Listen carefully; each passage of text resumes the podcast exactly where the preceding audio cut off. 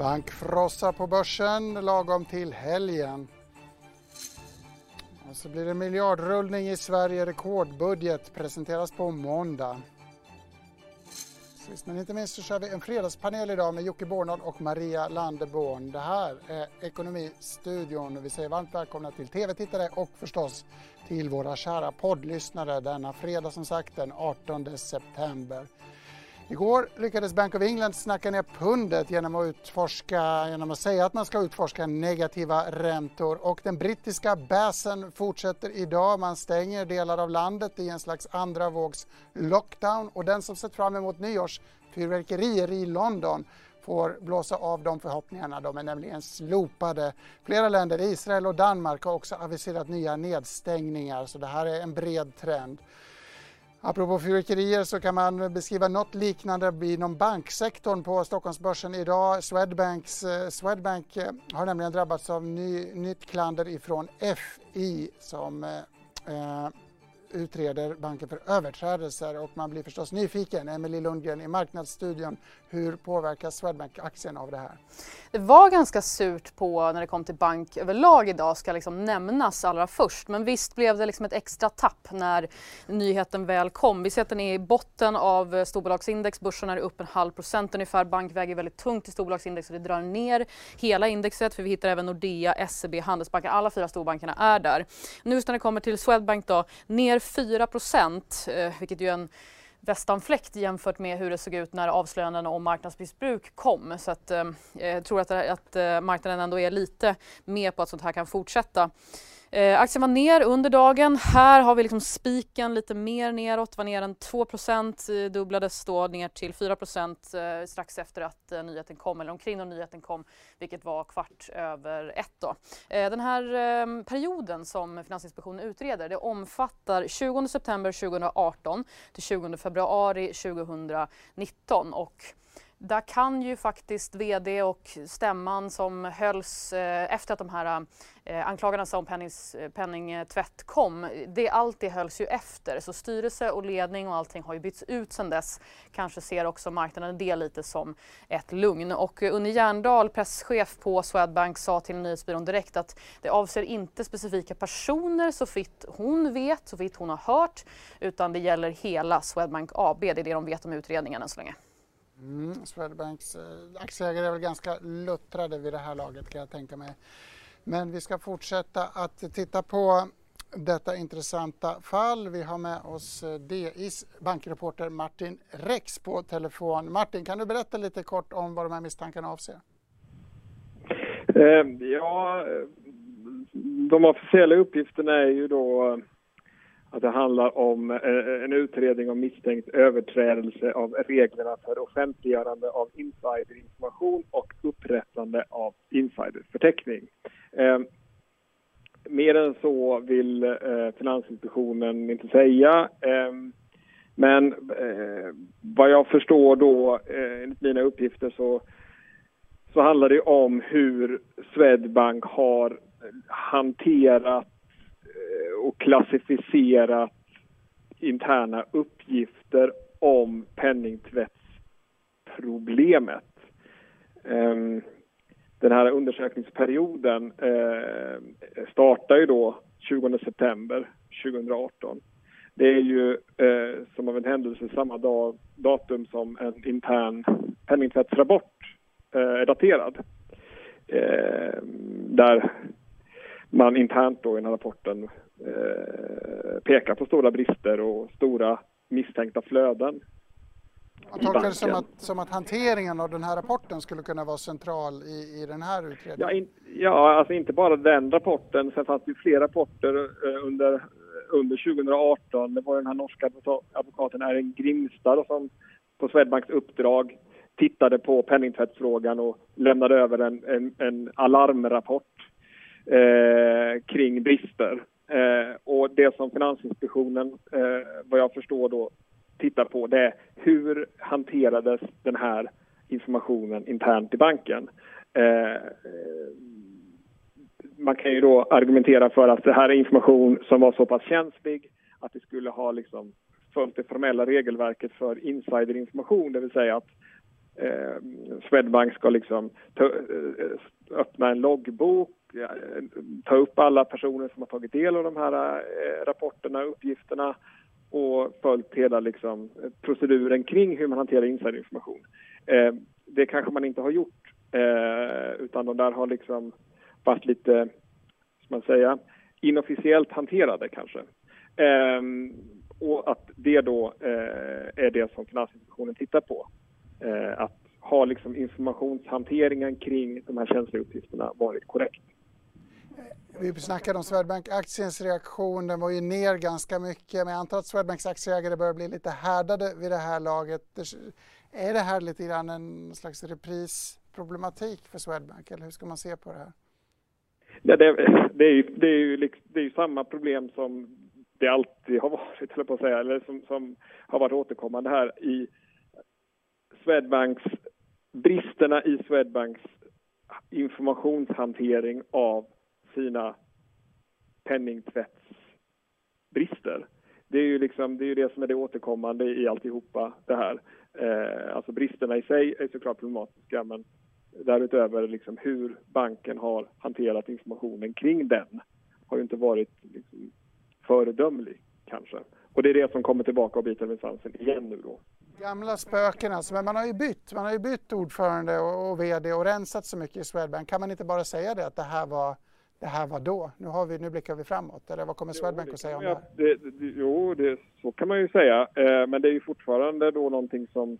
Eh, det man utreder är ju vad den gamla ledningen gjorde och inte minst då eh, den tidigare vdn Birgitte Bonnesen. Eh, så att eh, det spelar ju ingen roll för det, liksom storlek på eventuella sanktioner från Finansinspektionen vem som gjorde vad och om den personen är kvar i banken eller inte utan böterna blir böter eh, ändå. Och det är de nuvarande aktieägarna som får stå för den notan. Om du fick sammanfatta veckan för bankaktierna som kollektiv, vad skulle du säga då? Ja, nej, men eh, det har inte varit eh, strålande vecka på, på något sätt. Eh, och allra tyngst har det ju då såklart varit för, för Handelsbanken eh, som ju är eh, Eh, även årets klart sämsta. Eh, där är väl nere över 10% den här veckan. Eh, eh, marknaden tyckte ju det var, eh, applåderade ju lite då i onsdags när de presenterade den här eh, strategiomläggningen men, men det följer kraftigt över 5% igår och idag så är det ner eh, 2,5 eller något sånt där nu. Eh, och he, allt det här är också den här bankskatten som kom, eh, som regeringen eh, lämnade över en, en eh, eller Finansdepartementet remitterade en, en promemoria med förslag då om införa en sån här bankskatt eller riskskatt som de kallar det då från 2022 och det tynger ju också. Mm. Mycket att smälta för eh, svensk finansbransch alltså. Martin Rex, stort tack för din medverkan och trevlig helg på dig. Detsamma nu. Vi i studion vi ska rikta blickarna mot nästa stora bransch på Stockholmsbörsen. Det handlar om Ericsson som aviserade ett stort förvärv 10 miljarder ungefär. Det får väl sägas vara hyggligt stort även med Ericssons mått. Det förvärvet kom i morse. Det är ett bolag som heter Cradlepoint som ligger i Idaho, gränsande delstat. Eh, om inte min geografi sviker mig här till Börje Ekholms, alltså Ericssons VD Colorado, där han bor. Eh, Cradlepoint är en amerikansk aktör som sagt inom företagslösningar för trådlöst Edge One. Det där är lite svårbegripligt. Det handlar alltså om bolag och myndigheter, till exempel ambulanser, som vill ha hjälp att koppla upp sig. Det kan vara ett köpcentrum, en fotbollsarena eller en brandbil. För att förstå den här affären, det är alltid lite klurigt när det gäller Ericsson, så träffade jag Åsa Thomsons tidigare idag. Hon är divisionschef på Ericsson och är ansvarig för affären. Det lät så här. Otroligt spännande förvärv. Cradlepoint är marknadsledande inom det vi kallar Wireless Wide Area Network Edge Solutions. Och vad är det? det är en eh, väldigt snabbväxande marknad just nu, växer med 25-30 procent. Framförallt finns den idag i Nordamerika men har, börjar ta fart på resten av, i resten av andra delar av världen. Eh, det egentligen gör, de här lösningarna gör är att hjälpa till att koppla upp bilar, ambulanser, eh, kontor, sajter. Det kan vara sajter som det här, ett, ett kontor som finns kvar. Men det kan också vara en teststation för det behöver för att testa och till exempel covid mm. just nu. Så det är, en, det är lösningar som snabbt kan koppla upp en sajt. Varför kan inte de här sajterna använda vanligt mobilnät för sina uppkopplingar? Det de här gör som är lite fantastiskt då är att idag har ju inte alla eh, platser devices och så. De har inte alltid cellulär och mobiluppkoppling. En del har wifi, mm. kan ha olika typer, LoRa, Sigfox och så vidare. Det, de här, det Cradlepoints lösningar gör är att de kan aggregera uppkopplingen från olika typer av devices och sedan skicka upp det till mobila nätet. Så all, du kan använda mobila nätet men använda också alla typer av devices. Och det här gör att det blir väldigt praktiskt att använda. Så tänk att du har en ambulans så kan, kan du koppla upp eh, instrumenten, människorna, bilen och ha ett eget litet virtuellt nätverk för ambulansen och dess system och människor. Det låter som känslig information. Är det alltså företag och myndigheter som vill behålla, eh, ha, ha en egen kanal eller ett eget nätverk som man har kontroll över? Ja, det, det blir som att med deras mjukvarulösning så får du ett virtuellt lager som gör att det blir ditt eh, eget nätverk och kan också ha använda applikationer och data på ett säkert sätt. Och det här är viktigt såklart inte bara för Eh, den här typen av public safety-kunder utan även eh, företag. Företag bryr sig mer och mer om att ha en säker och stabil uppkoppling och det är precis det Cradlepoint fokuserar på.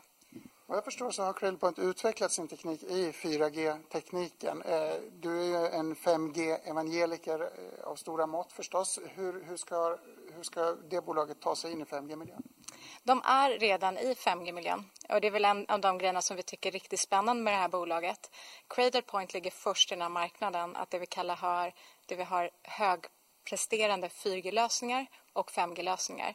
Och de har redan börjat introducera 5G-lösningarna i till exempel marknader som Nordamerika där 5G-nätverken har börjat rullas ut.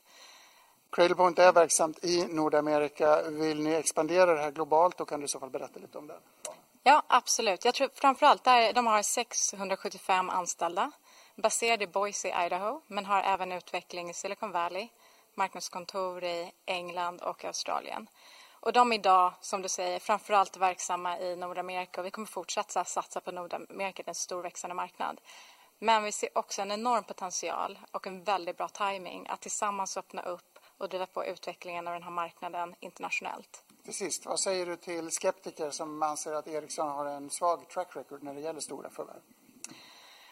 Vi kan mycket väl haft ett svag, eh, svag track record men vi har också lärt oss en hel del av historien. Och det är väl några saker som vi har tagit med oss. Ett, det här är helt i linje med vår fokuserade strategi. Eh, Cradlepoint är ett bolag som har samma vision som oss. Öppna upp marknaden och lösningar för företag att kunna använda 4G och 5G. Eh, det är också nära vår kärnverksamhet så vi har gått allt för långt bort från vår horisont. Eh, och det viktigaste nu med förvärvet är att vi fortsätter ha momentum i deras business. Så vi kommer ha det här bolaget separat fortsatt. Eh, kommer rapportera in i segmentet eh, Emerging Business and Other. Och eh, jag skulle säga sista som varit väldigt roligt i den här processen när vi har tjänat teamet. Det är ett bolag som har väldigt liknande grundvärderingar med Ericsson. Fokus på innovation, fokus på eh, kundupplevelsen och eh, fokus på att bidra också positivt till samhället. Det är klart att finanspolitiken kommer behöva ta ett stort ansvar i den här budgeten. Budgeten för 2021 är historiskt kraftfull. Och för att använda statsministerns ord så är det en sjujäkla skattesänkning. Och det vi kan berätta om inför nästa år är att vi kommer både höja pensionerna men också sänka skatten för pensionärer. Mm, historiskt i kvadrat och kubik, alltså på måndag kommer höstbudgeten som innehåller satsningar på 100 miljarder kronor, därav det historiska i detta. Bland annat höjer man pensioner och sänker skatter som Magdalena Andersson var inne på i klippet. Eh, det här är ett av väldigt många utspel som har föranlett eh, budgetpropositionen på, på måndag. Vi har DIs politikreporter Linda Örn för att smälta dessa intryck och för att guida oss genom alla satsningar. Linda, vad är det viktigaste i budgeten om du fick välja? Eh, ja, men det är en både och budget. Det är mycket pengar till eh, kommuner och regioner, till välfärden, men det är också mycket pengar i skattesänkningar.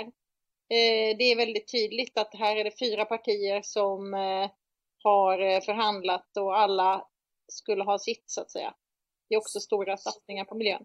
Tillsammans har man satt sprätt på 100 miljarder kronor. Då. Är det någon som är missnöjd efter det här eller har alla fått allt de ville ha? Jag tror framför allt att det kan ha varit lite svårsmält eh, vissa delar då, säg de här skattesänkningarna för Socialdemokraterna. Eh, så att det handlar mer om vad man tvingats så att säga stå ut med och tolerera än att man inte fick det vad man själv ville. Alla har fått eh, väldigt mycket av vad de vill i den här budgeten. Vi, Men de har också fått med en del. Om, om vi tar in näringslivet då. Finns det några önskemål från näringslivet som man inte har kunnat tillgodose eller är näringslivet också en eh, tillfredsställd eh, spelare i den här matchen? Jag tror att det kommer att komma en hel del kritik mot eh, att det handlar om tillfälliga åtgärder, skattesänkningar som försvinner efter ett par år och att det inte är några besked som eh, går längre fram i tiden. Alltså att man kanske kommer uppleva det som lite hattigt det här. Eh, sen eh, är det ju en stor... Eh, eh, man har ju länge väntat på beskedet om eh, korttidspermitteringar, om det fortsätter i någon annan form efter årsskiftet. Men det, det mesta pekar på att det gör det. det kommer. Vad händer på måndag då? Vi har ju sett så många utspel och så många miljarder. Eh, finns det några nyheter kvar att presentera då? Ja, men jag, jag, min gissning är att måndagen blir eh, Socialdemokraternas dag ändå. Eh, kanske då till exempel med ett besked om permitteringsstöd. Eh, och eh, vem vet, kanske a-kassan får ligga kvar på en högre nivå. Det skulle jag inte bli förvånad om det också kommer på måndag. Vi fick ett utspel idag, en försvarsöverenskommelse. Vad innebär den? Den innebär egentligen att Centern och Liberalerna har tvingat med Socialdemokraterna på eh, utfästelser om mer pengar eh, efter, eh, så att säga, eh, när nästa försvars, eh, ja, 26 och 27, alltså eh, några år bort då, men också att man eh, kompenserar för, för att Eh, försvarsmateriel har blivit dyrare så att man eh, täpper till hål eh, i närtid här. Totalt 13 miljarder. Linda Örn, alltså politisk reporter på Dagens Industri. Stort. Tack.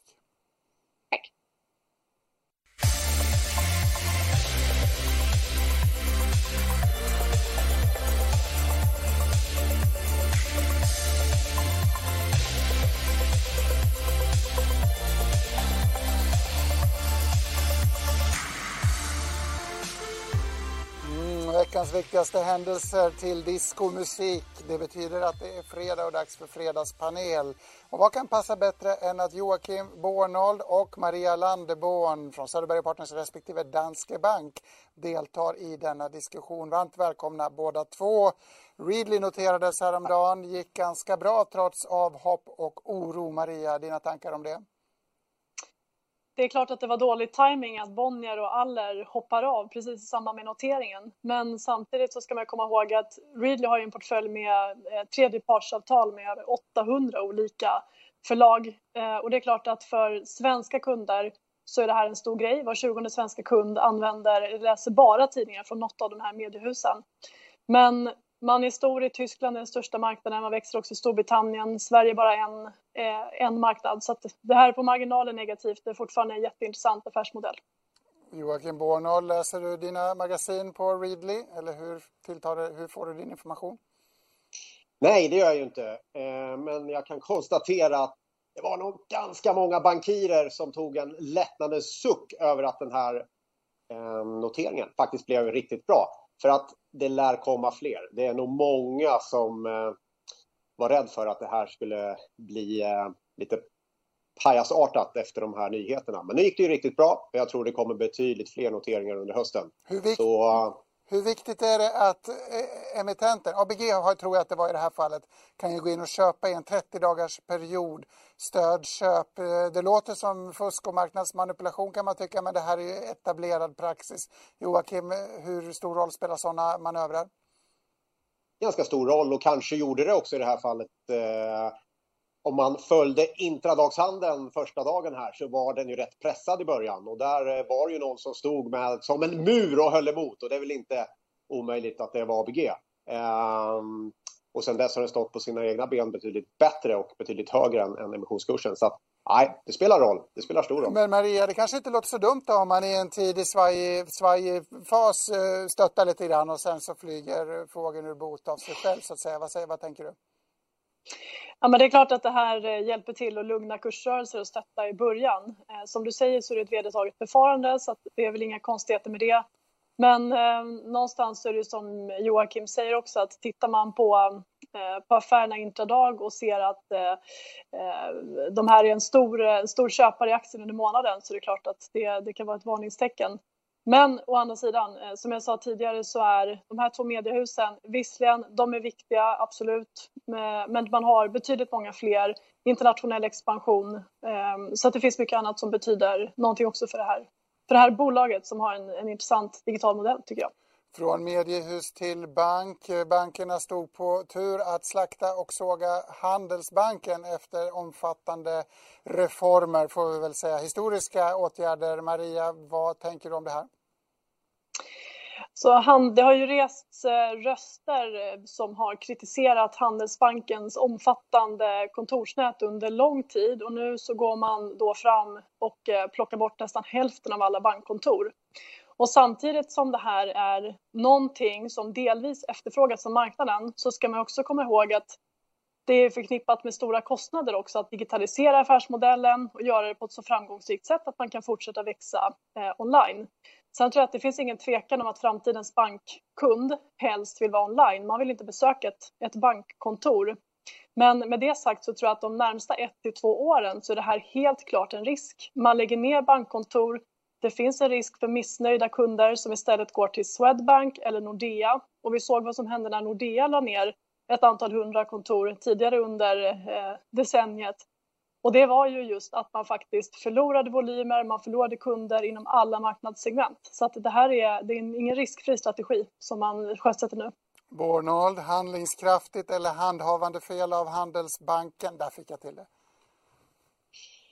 Nej, det finns inget val. Det här är ju kill your darlings var det någon som sa. Kanske var du som sa till och med. Ehm, till slut blir det så. En fantastisk affärsmodell som har genererat enormt mycket intäkter blir till slut obsolet och så måste man göra någonting åt det. Att ta det Alexandershugget, det är en mardröm och något som ingen vill göra. Men eh, nu gör man det och det tror jag är helt rätt. Sen får vi se hur dyrt det blir och, och hur det påverkar intäktsmässigt. Eh, det får vi se. Men jag kan notera en sak i alla fall och det är viljan att flytta ut till exempel eh, företagsrådgivare, private banking-verksamhet och så vidare ut från de stora städerna till de lite mindre. Och den resan tror jag Handelsbanken eh, kan göra en bra affär på. Jag tror att i de här komplexa grejerna som finans ibland handlar om, då är det inte så dumt att hålla någon i handen och att skicka ut bra personer med mandat lite längre ut i landet. Det, det kan vara ganska smart. Mm. Sen att stänga småkontor med en anställd som är öppet två dagar i veckan, det, det tror jag man klarar av. Mm, rätt eller fel, smärtsamt i alla fall i det korta perspektivet. Från storbank till centralbank. Fed hade möte i veckan lite händelselöst. Eller Maria, finns det någonting av intresse att uppmärksamma där? Det som var av intresse var väl eh, de förändrade prognoserna och att man faktiskt höjer både prognoserna för BNP men också att man väntar sig en betydligt snabbare återhämtning på arbetsmarknaden än vad man såg tidigare. Så att krisen är visserligen eh, stor, men den, är inte lika, den kommer inte bli lika långvarig eller lika djup som man trodde tidigare. Sen kan man väl ana en liten besvikelse på marknaden över att man då inte trappade upp obligationsköpen för att, så att säga, eh, ingjuta förtroende för den här nya 2% genomsnittlig inflationsstrategin. Eh, men eh, å andra sidan så har det varit volatilt på marknaden de sista två veckorna så att jag tycker nog att det vi har sett faller inom ramen för övrig fundering kring sektorrotation och vart, vart vi är på väg på marknaden. Jocke, vad tänker du om Fed och förstärker inte det här bilden av marknaden som en bortskämd unge som skriker efter mera socker? Har inte Donald Trump fått Fed exakt dit han ville? Är det så att det är Donald Trump som styr? Han, han har ju tjatat hela tiden om att de är för hökaktiga och nu, nu kommer de ju aldrig höja räntan känns det som. Nu ska man till och med låta inflationen dra iväg utan att höja räntan. Så Grattis Donald Trump, du fick dem dit du ville. Men vad säger du om marknaden då? Att marknaden inte ens kan ta en icke-händelse som det här utan att bli missnöjd. Är inte det ett orostecken i sig? Nej, men låt eh, marknaden vara missnöjd. Det är, det är, inget ont i det. Det är snarare tvärtom. Vi låter inte marknaden och den osynliga handen styra nog mycket. Det är för mycket mm, rädsla för att marknaden inte ska klara av förändringar. Och det där kommer eh, bita oss i röven helt enkelt. Eh, det skulle vara mer av den typen. Maria, en annan centralbank som kritiseras är vår egen, världens äldsta eh, riksbank, tänkte jag säga. Köper företagsobligationer, började vad jag förstår köpa den här veckan genom eh, några transaktioner som är för sent ute. Signalvärdet är redan uppskattat som det är utan att man faktiskt köper. Men nu köper man ändå. Eh, är det här bra eller dåligt? Vad tänker du om företagsobligationsköpen? Någonstans så får väl framtiden utvisa om det är bra eller dåligt men det Riksbanken själva säger i pressmeddelandet det är ju att man fortfarande tycker att marknaden för företagsobligationer är fragil och att skulle det hända någonting, någon ny typ av dramatik på marknaden så skulle det eh, kunna ställa till problem då för företagets möjligheter att finansiera sig. Men sen så kan man ju verkligen fundera över tajmingen och att man inte har gjort det här tidigare för att för tillfället så finns det ju ingen känsla av omedelbar kris. Snarare så har ju återhämtningen efter coronakrisen fått en åtminstone V-formad start. Ehm, och eh, prognoserna skruvas upp på löpande band för, för ekonomin. Så att eh, det, det, man kan fundera lite grann över tajmingen och att man faktiskt går fram och gör det här nu. Man hade kunnat vänta lite grann och se hur, eh, hur, hur väl marknaden klarade sig utan det här. Sen är det också så att huvudsakligen så köper man ju obligationer då i, i stora bolag med god kreditvärdighet och frågan är om det verkligen är de som är i behov av stöd överhuvudtaget. De har kunnat finansiera sig ganska väl ändå den senaste tiden. Joakim, vad tänker du om Riksbanken? Att det är otroligt svårt att veta hur det här går till. Vilka obligationer köper man och varför? Vilka företag får stöttning av Riksbanken och varför? Ehm, men det här är ju hemligt. Vi, vi, vet inte det. Det är svårt att veta hur processen går till och vi vet faktiskt inte vilka obligationer de faktiskt köper. Vi tror och vi har en aning, men vi vet inte. Och det där tycker jag är nej, det är lite obehagligt och nu har det blivit så att jag tror hela marknaden går runt och skvallrar och försöker få reda på vilka det är som är de lyckligt utvalda. Ja, jag hörde att de köpte något av Nordea, men jag har faktiskt inte heller någon klar bild. Vi får titta mer på denna intressanta fråga. Men du Joakim, jag sitter här på di.se och läser. Det är någon som kallar era fonder för branschens största skitprodukt. Vad tänker du när du läser om det här? Du uttalar dig också i artikeln. Kan du ge oss en liten sammanfattning? Jag har ju inte läst artikeln, så det, den är ju svår att kommentera förstås. Men nej, hade jag tyckt samma sak så hade jag inte jobbat här på Söderberg Partners. Jag tror det är en stor skillnad. Han som skrev artikeln eller han som skrev eh, eller gjorde undersökningen eller var listan var det. Nej, men han tror på 100% aktier för alla i pensionssparande och det får man göra. Jag tillhör inte dem och Söderberg Partners gör inte det heller. Det måste finnas alternativ för de som inte vill ha det. Och eh, då måste man också ha en blandning mellan räntor och och aktier och kanske andra. Och då, då måste man också ha en fond för det. Och tycker man det är dåligt, då får man göra det förstås. Det står fritt. Från fond till fredagsmys. Maria, vad köper du inför helgen? Jag köper fortfarande lokala produkter ska jag säga utan att peka ut något specifikt så rör jag mig mycket i kvarteret och fortsätter gynna de lokala handlarna som jag fortfarande upplever Eh, kanske kämpa lite grann efter den här krisen, även om man ser att det är mer och mer folk ute och rör sig i både butiker och, och restauranger runt hörnet. Du då Joakim, vad blir det för inköp? Kommer ni ihåg Pan Capital, denna fantastiska firma? Mm, imorgon, imorgon kör Henrik Hedman som grundade den Le Mans 24 timmars i en fantastisk bil som heter Dragon Speed tror jag. Och det ska jag kika på och jag ska köpa en kebabpizza och så ska jag sitta och njuta och kika på det faktiskt. Det är min, det är min helg. Joakim Bornold, eh, sparekonom på Söderberg Partner och Maria Landeborn, seniorstrateg på Danske Bank. Stort tack eh, båda. Lycka till med era inköp och helgnöjen och väl mött längre fram. Vi kan väl tillägga att det som jag och Joakim pratade om var nyheten att Söderberg och Partners proaktivfonder toppar en föga smickrande lista. Fonderna har återigen utnämnts till fondbranschens största skitprodukt utav Småspararguiden. Det här kan du läsa mer om på di.se. Och därmed har vi kommit fram till sista raden och eh, den här gången är temat veckans backtrade. Den bästa affären vi inte gjorde det var H&M som kom med en omvänd vinstvarning i tisdags. Aktien är upp 12 sedan i måndags och för en aktie, en hm aktie får man numera betala 159 kronor. Det skulle man alltså ha köpt. Fast ja, riktigt bästa backtraden kanske inte var. Den som köpte Snowflake inför börsnoteringen i USA har ju tjänat betydligt mer än så. Tekniken är het, het, het på marknaden. Och om tekniken är med oss nu här i Ekonomistudion så ska vi bjuda på en extra bonus. Det som britterna inte får uppleva ser ni istället bakom mig, nämligen Londons inställda nyårsfyrverkeri, förstås gamla arkivbilder. Men ack så bländande, perfekt inramning inför en trevlig helg. Tack så mycket för mig, Gabriel Mellqvist heter jag. Häng med oss fortsatt på di.se. Vi hörs snart igen.